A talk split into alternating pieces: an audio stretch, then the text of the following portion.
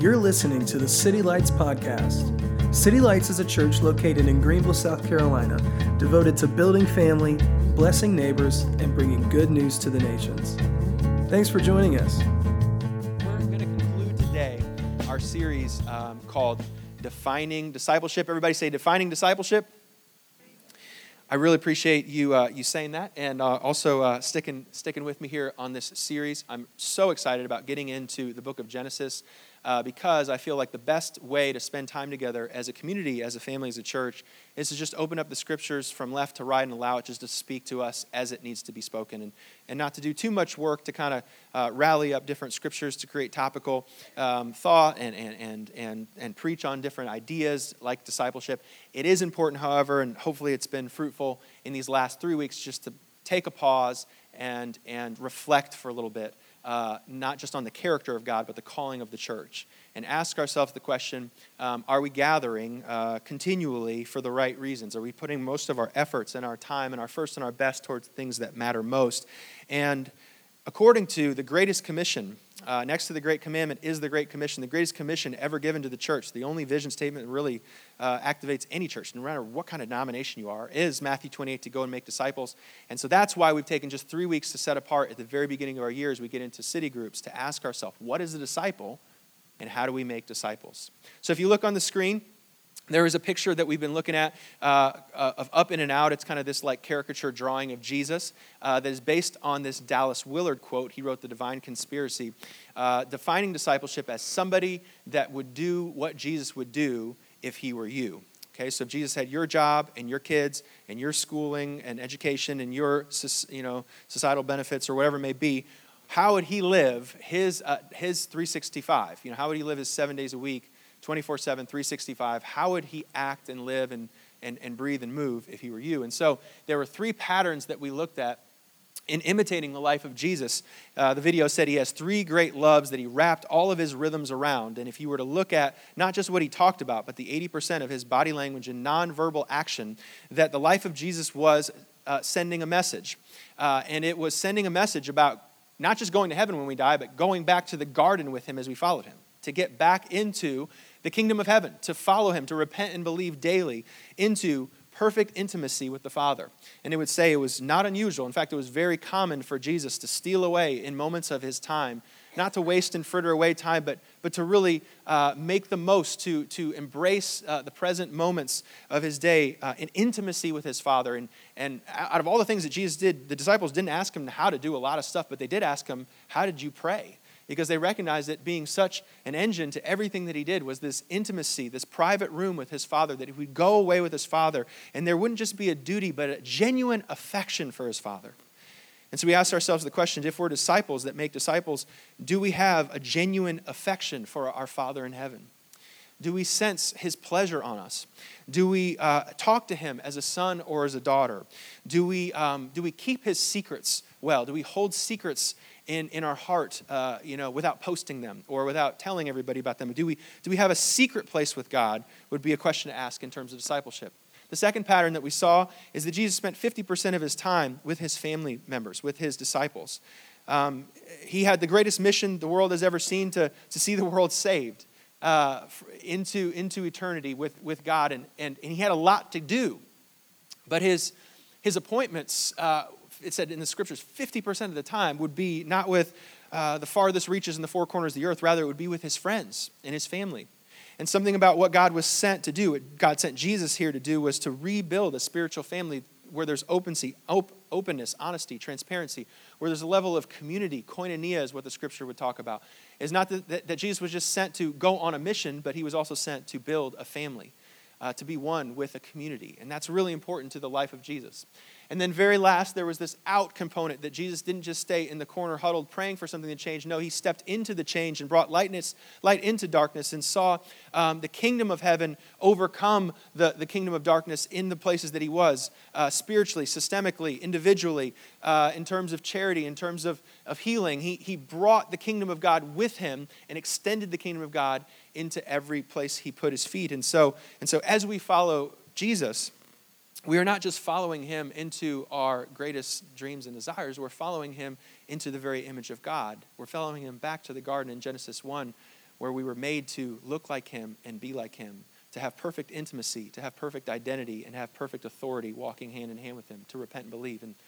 And then there's another chart, and we went over this last week as a visual reminder that hopefully sticks with us, called the Invitation and Challenge Matrix. And we talked about the importance of not just us going to be better tomorrow to be like Jesus. No, actually being like Jesus is intricately attached and connected to listening and responding to his voice.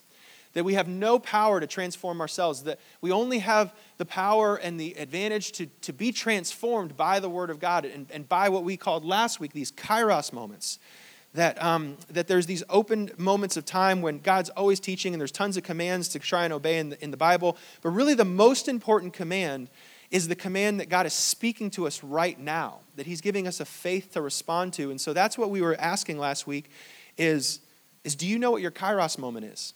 Do you know what God is speaking to you? And then further than that, what this chart is talking about is you have the people around you that are going to help to steward that Kairos moment well. We know that Kairos moments, the invitation to change, to be like Jesus, has all sorts of resistance. It has all sorts of obstacles and problems that are come along with it, because the world and ourselves and the inner voices and the critics and the people that are ambivalent towards us are not going to support us. Rather, they're going to probably try and mute the voice of God in our life and maybe invite us into just kind of passivity or fear or anxiety or shame or legalism or all these other kinds of transformative things and powers and forces in our life. But do we have maybe just a few, maybe just a spiritual family, maybe just a small group, a group of people that would invite and challenge us into the empowered place, not the apathetic place where we're just too much and I don't really want to deal with you and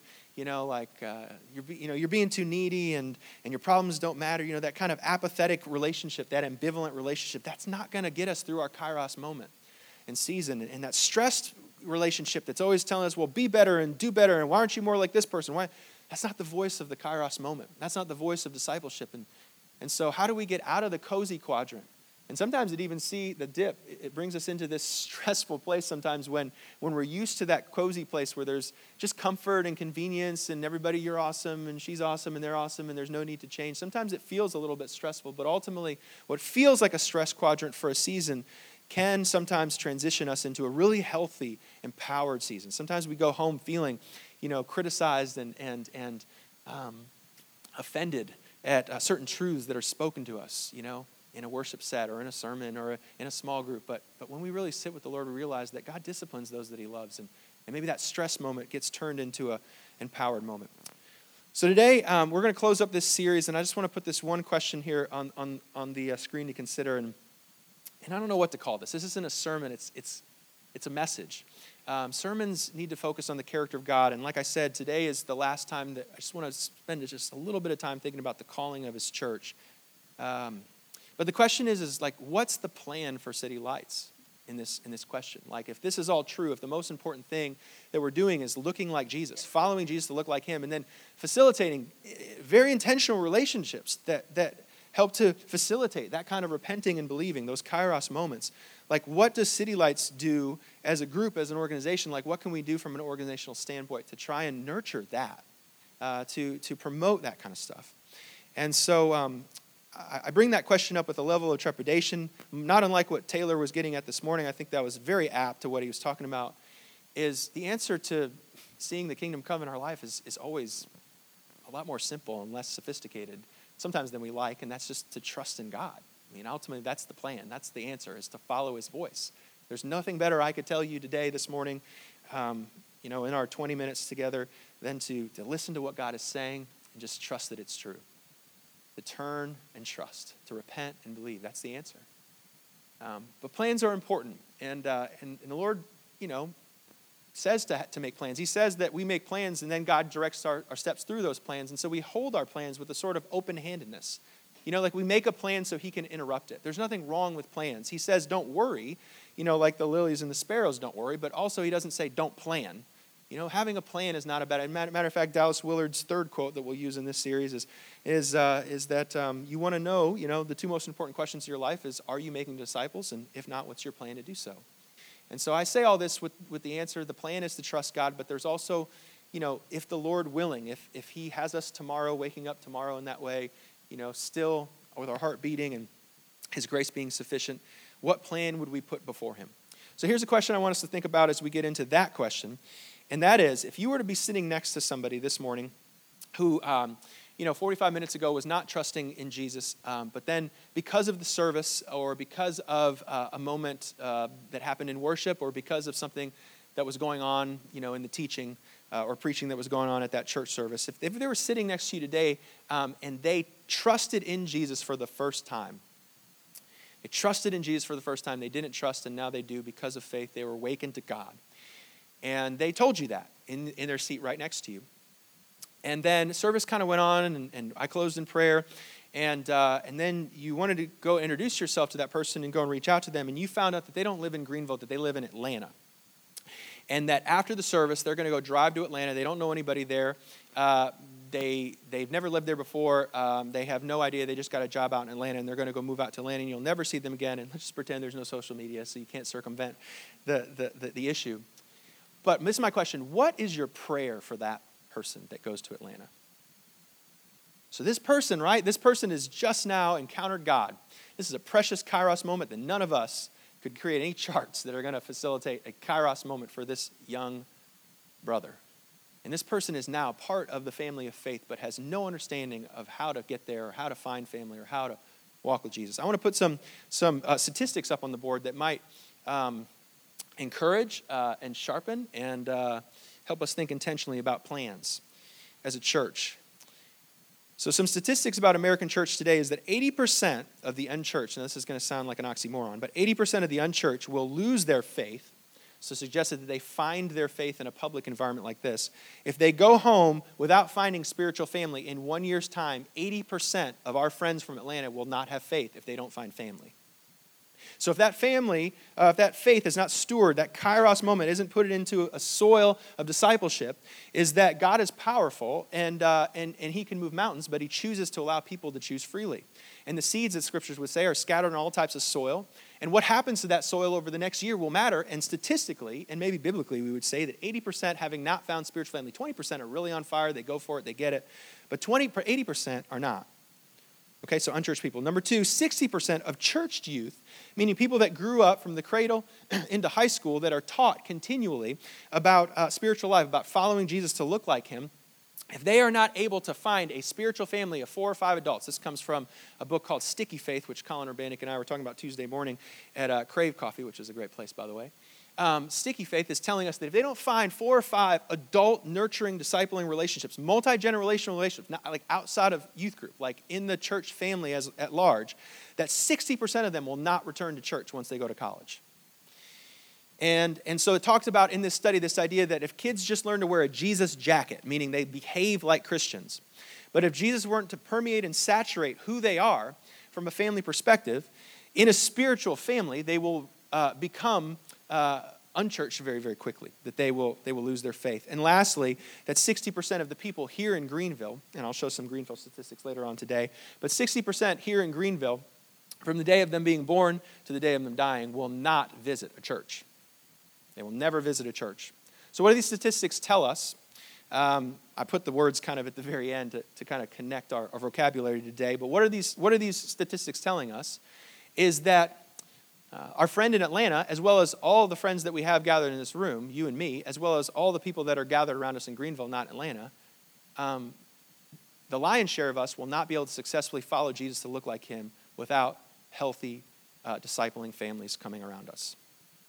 That the greatest prayer that we could pray for our friend that goes to Atlanta is, God, help them find a spiritual family.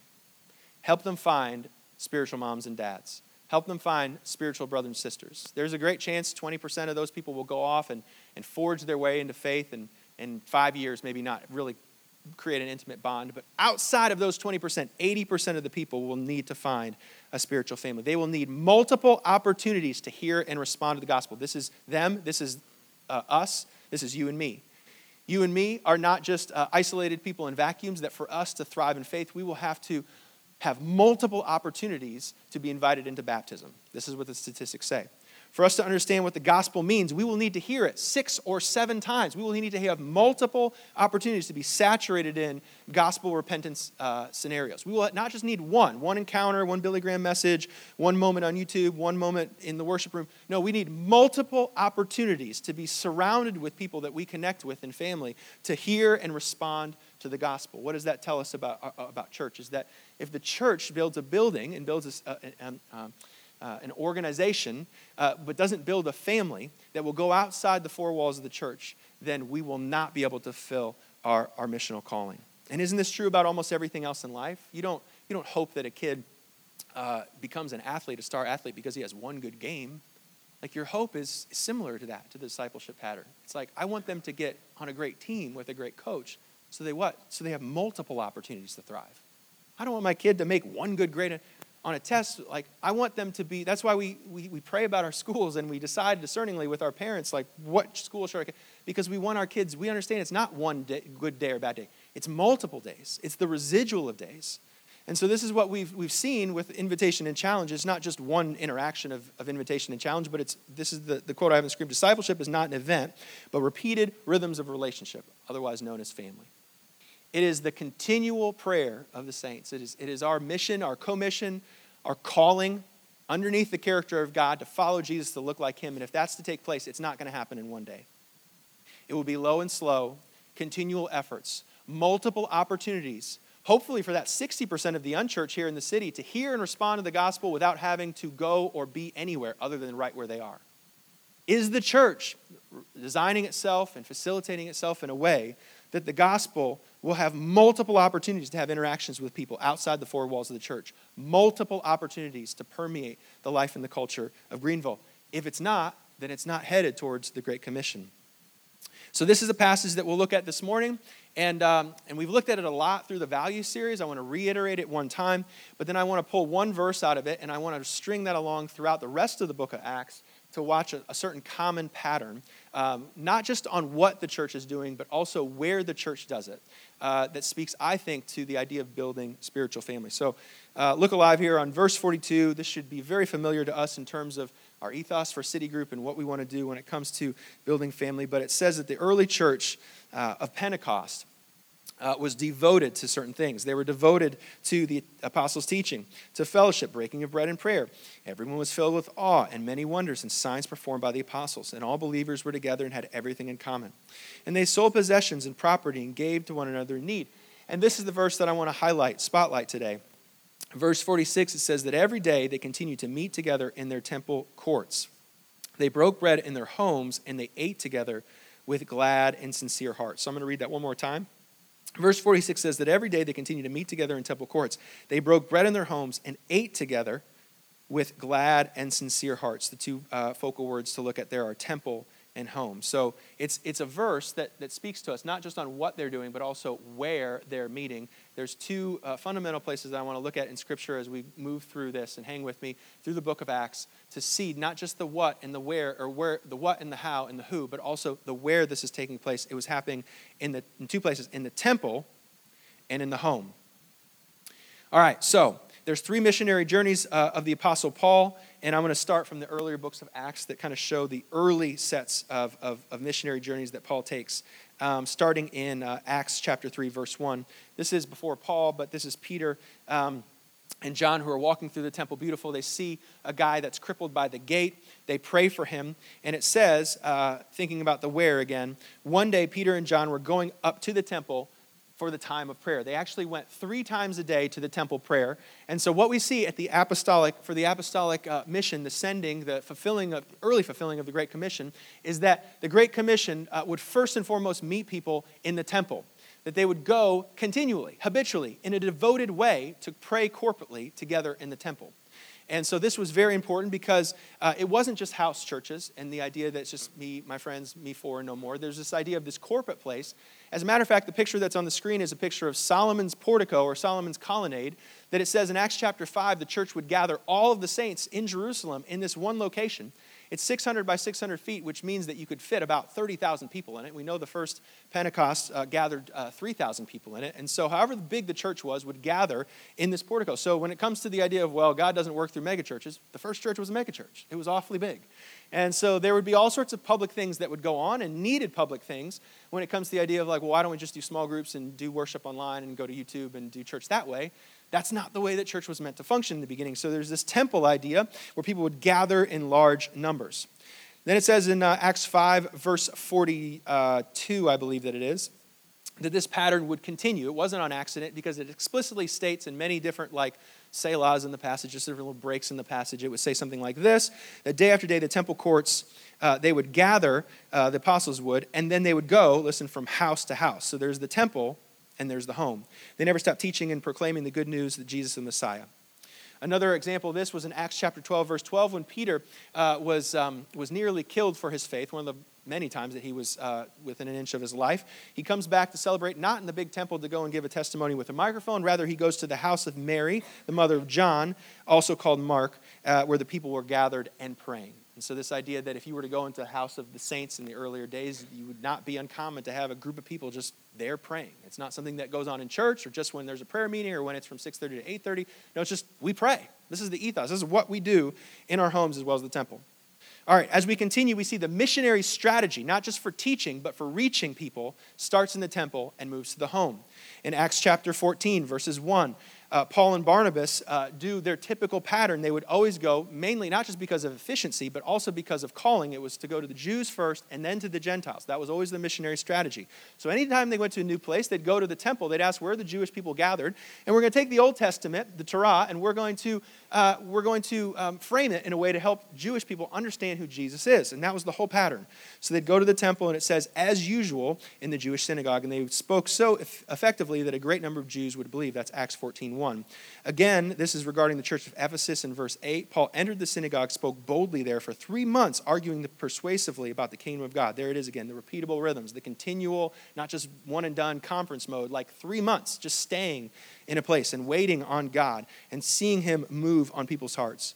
But some of them become obstinate. And here we see a transition in the second missionary journey. The further they move into the interior of Europe, it says they were maligned publicly by the way, capital W, so the way of Jesus, the gospel. And so it says that Peter left them. He wasn't attached to the method. He was attached to the message. And he didn't insist on just preaching in the church. He took the disciples with him, and he rented out a Hall of Tyrannus. It was this really rich guy, and from the hours of 2 to 4, the kind of nap time, he would just teach daily in this, like, at Furman, in this lecture hall. He just rent it and have a bunch of people come out. And for 2 years, he saw what later on in Ephesians or in Acts 19 says, that all of the whole entire area of Ephesus was able to hear the gospel because of just continual, repeatable rhythms of working in the temple. And he says this on the beach. This is so cool. At the very end, like in tears, he speaks to the church that he's like given his life for. And he just prays. You can hear him writing in prison, like, I just hope that what was given here and established here is not lost. This is what he commends to them on the beach as he leaves Ephesus and never returns. The Ephesus is going to be the most important, powerful church for 400 years in the early church history. He says this to them and commissions them, you know that I have not hesitated to preach anything that would be helpful to you, but I have taught you publicly and from house to house. Man, I had a whole bunch of other passages, but for the sake of time, I'm going to skip them. The process of the mission of the apostolic mission of God from the beginning of Acts chapter 1 all the way throughout had a public ministry and a private ministry. It understood that there needed to be a place of inspiration and a place of unity and a place of momentum, but none of that would ultimately sustain the move of God and the apostolic calling and sending of God if it didn't come home to the household. And so what you actually see in places where there's resistance to the gospel, like in further into Greece and Macedonia, is when Paul shows up to places. Remember, he's in the prison, and the jailer is all scared because the prison walls fall down, and he's like in trouble. And Paul's like, don't worry, man, Jesus is alive. He's going to save you, and he's going to save your household. And we see that with the jailer and with Lydia. Remember, there's a lady named Lydia in Acts chapter, I think, 19 as well. She's the dealer in purple cloth. If you guys are single, this is kind of an advertisement here to go on mission and be a missionary, because purple cloth means kind of an expensive clothing. And if you look at the passage all the way down in verse 19, that Lydia is not only a fashion designer, but she probably hangs out with models. And so the first missionary journey in Macedonia involved the disciples hanging out with models. So I'm just going to plug that right there and leave that there for anybody that feels called to missions. You might meet a model, just saying. But the resistance in the temple, in the public place, drove the Christian movement into the home and into the household. And Paul's like, I'll go look for a place to pray if it's by the river. I don't have to go to a temple. I'll see it happen in the home.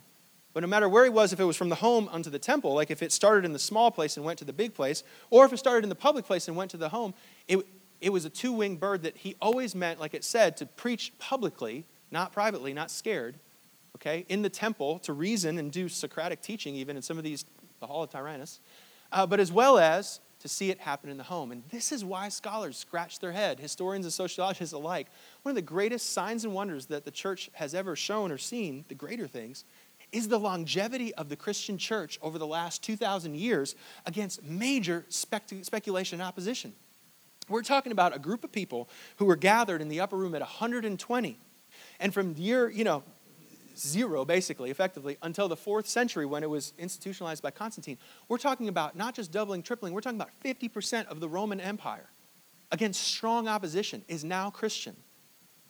Without Instagram, without awesome bands and speakers, through the simple breaking of bread, the daily rhythms of temple and home and home and temple. And this is what they study. I mean, this is all just about, intellectualism. It's not about spiritual or theology. It's like, what do they think? What do historians think is the reason for us continuing, for the church continuing to be strong throughout times of dramatic persecution? You know what they said? One is that it elevated and endorsed women. It was one of the only Christian movements, or one of the only movements that did this at that time. And it was so important because what? The women handed their faith down from generation to the next. It was so critical that women were a major part of the movement of God. And I'm not saying that's the only reason why that happened, but that was absolutely a fundamental tenet. Another reason why is that they took care of their poor and their sick. And there's a sense of unity and the giving of one another. There's a strength from the inside, not from the outside, but from the inside out. Third, that the martyrs of the Christian faith, the early martyrs of the Christian faith were so passionate and so zealous that the kind of like loyalty that people had to Jesus in seeing that, they were so captivated and called, by the acts and the martyrdom of the early apostles that there was this thing that would go deeper into their heart than nationalism. And Constantine is what they say. Even historians, let alone theologians will say this, that Constantine gave the church its greatest gift and also its greatest curse because it took away persecution, but it gave it instead an institutionalization. And instead of seeing a church that's handed down from generation to generation, from home to home, we see a church of the temple, but we don't so much as see back then as a church, as a faith that's owned in the home, in the place of identity, in the place of the small, in the private space. So this would be the question today, to kind of like bring things home. But this would be the question today, if Paul were to come to Greenville, South Carolina, what would he see as the expression, as the public place, the temple, in those words, and what would we see in the home? I think he would probably see some pretty impressive stuff in the temples of South Carolina. I think he'd be amazed to think that little old movement that started in the Church of Ephesus with some models somehow expanded itself around the globe. So there's literally a church, 7 churches in every radius sphere. There's temples everywhere if we call it temples. Like I think he'd be really impressed at the ingenuity and the innovation and the ability to hopefully profess the word of God and to gather underneath the Spirit of God. But I wonder, looking at the apostolic model, like if he came to our town, what he would find in the home. I wonder if he would find that if the temple, if the home of God, or the homes rather that the church would gather in, would still have the same kind of fervor, the same kind of zeal, the same kind of empowerment, the same kind of equipping. Would he see the things that would go on in the homes of the early apostles? Baptisms, healings, teaching.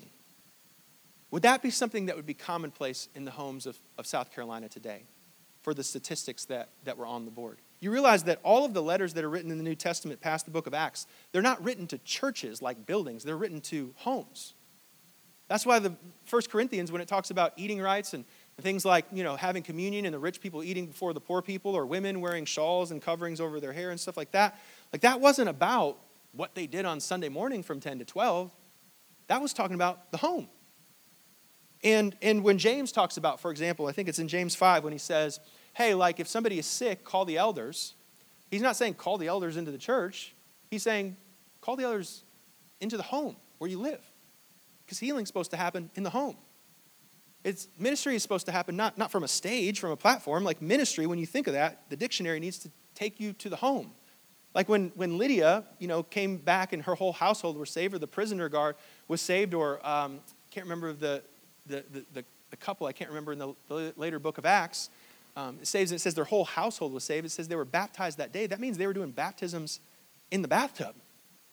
Like this is the kind of picture that we have in the early church, and in a juxtaposition, in a contrast. I wonder if Paul came to Greenville, South Carolina today, would he find the church of the temple? Or would he find the church of the home?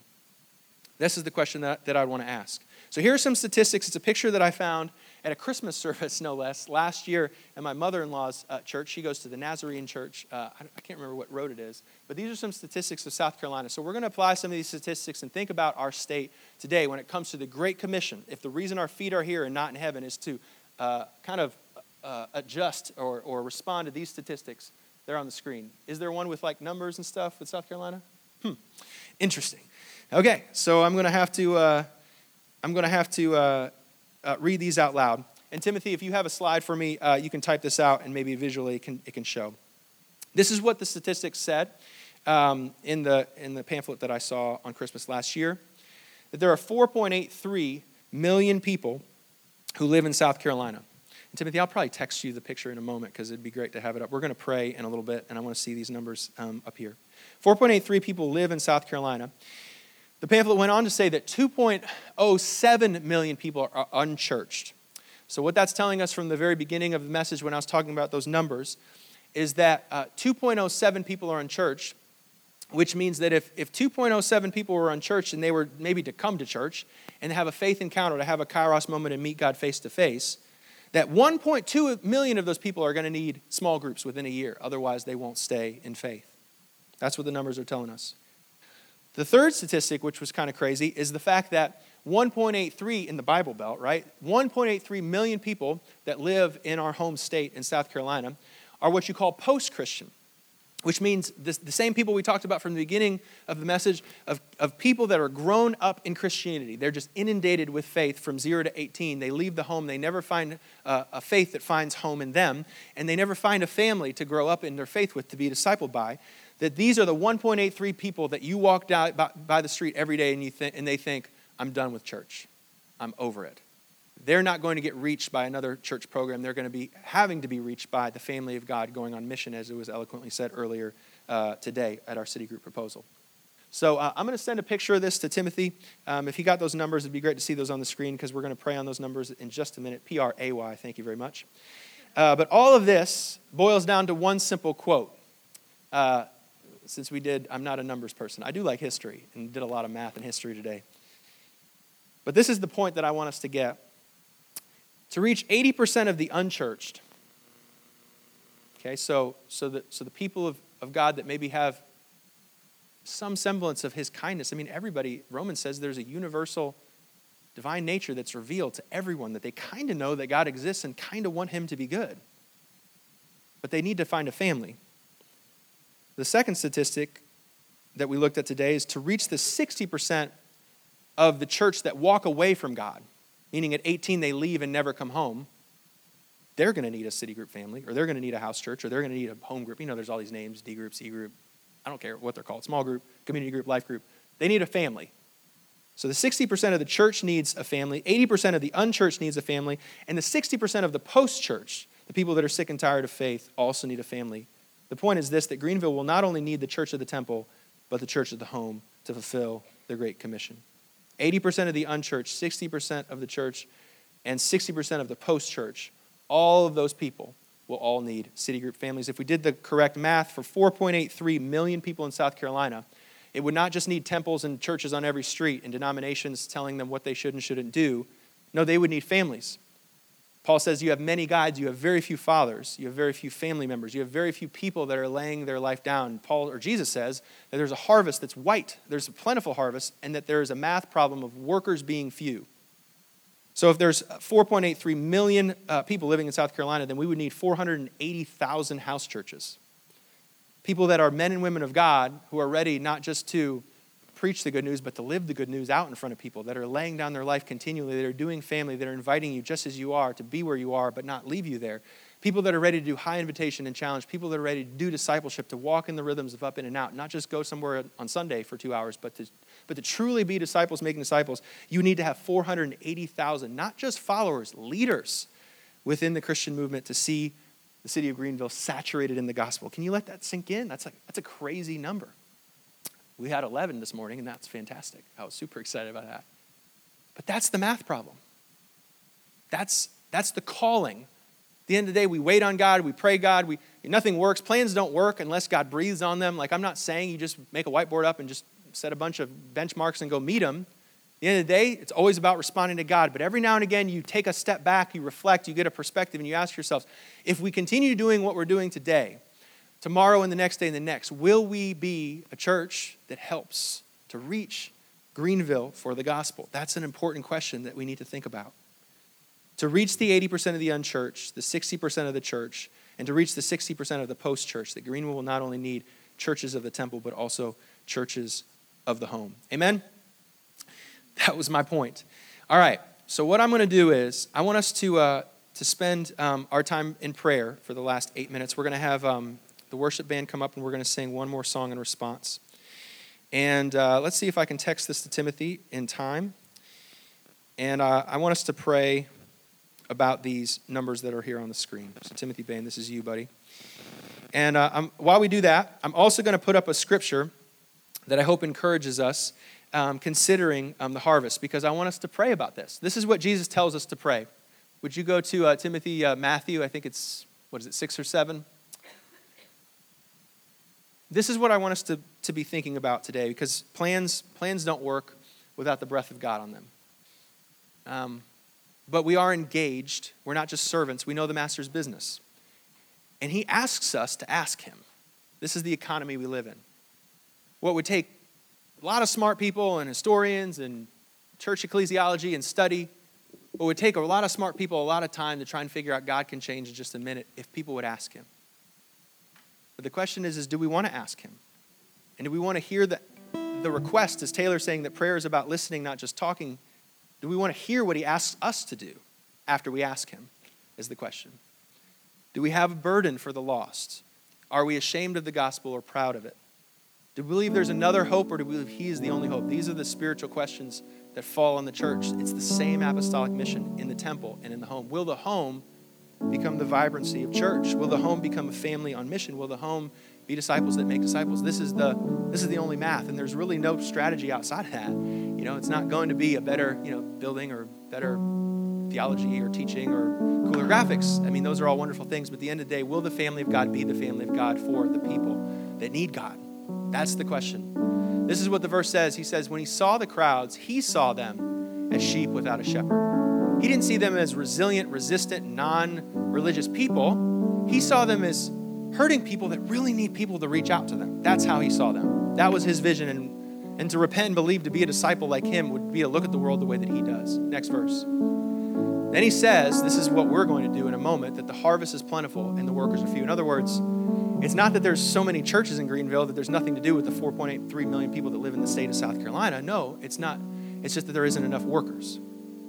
There's enough homes for people to come home to. There's enough homes for us to come home to. What does it look like for the church of God, not just to pray for the lost, but to pray for the family to go be on mission for the lost?